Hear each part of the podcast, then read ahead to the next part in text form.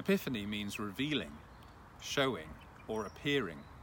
It focuses on the story of the Magi coming from afar to worship the baby Jesus. The story of the star represents the way God reveals the truth of all things, not just to Jews, but to Gentiles. The story has shaped the way Christians think about other faiths, represented by the Magi themselves, and about science, represented by the Magi sighting the star. In both cases, with science and other faiths, the story shows how our wisdom can get us to Jerusalem, but only revelation, represented in the story by the chief priests and scribes, searching the scriptures and finding a line in the prophet Micah, can get us that short extra step from Jerusalem to Bethlehem, from the palace to the stable.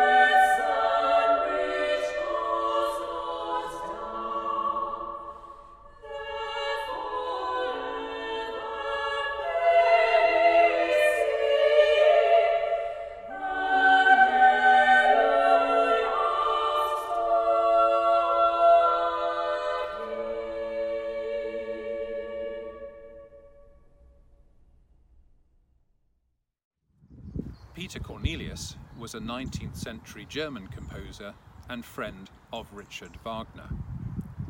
He wrote our next piece, The Three Kings, for the song cycle entitled Weihnachtslieder, or Christmas Carols, which tells the biblical Christmas narrative as seen through the eyes of an unquestioning child. The kings bring gold, frankincense, and myrrh in the plaintive and haunting climax of this piece, we're reminded of the point Christina Rossetti makes in the conclusion of her famous hymn, In the Bleak Midwinter, which is that the most important Christmas gift we can bring is our own heart.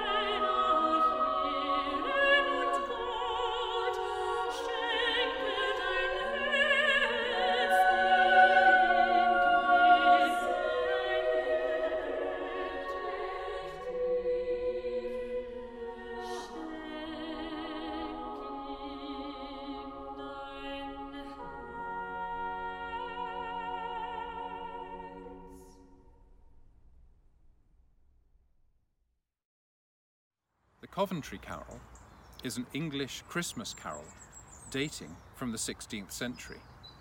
The carol was traditionally performed in Coventry as part of a mystery cycle called The Pageant of the Shearmen and Tailors. The play depicts the Christmas story from chapter 2 in the Gospel of Matthew. The carol itself refers to the massacre of the innocents, in which Herod ordered all male infants under the age of two in Bethlehem to be killed, and takes the form of a lullaby sung by mothers of the doomed children. The carol is the second of three songs included in the Nativity play, originally performed by the city's guilds.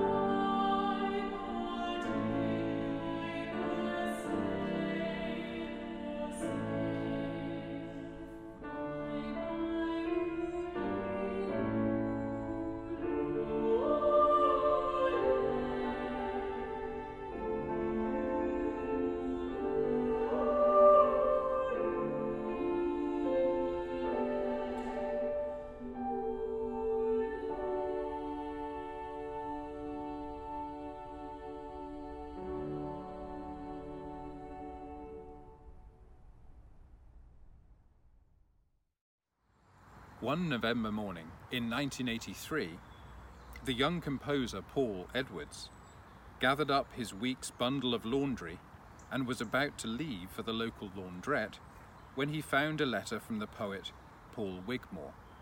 In the laundrette, he loaded the machine, read the poem, grabbed a scrap of manuscript paper, and wrote this carol, No Small Wonder. It was first performed in the service of nine lessons and carols at King's College, Cambridge in the year 2000.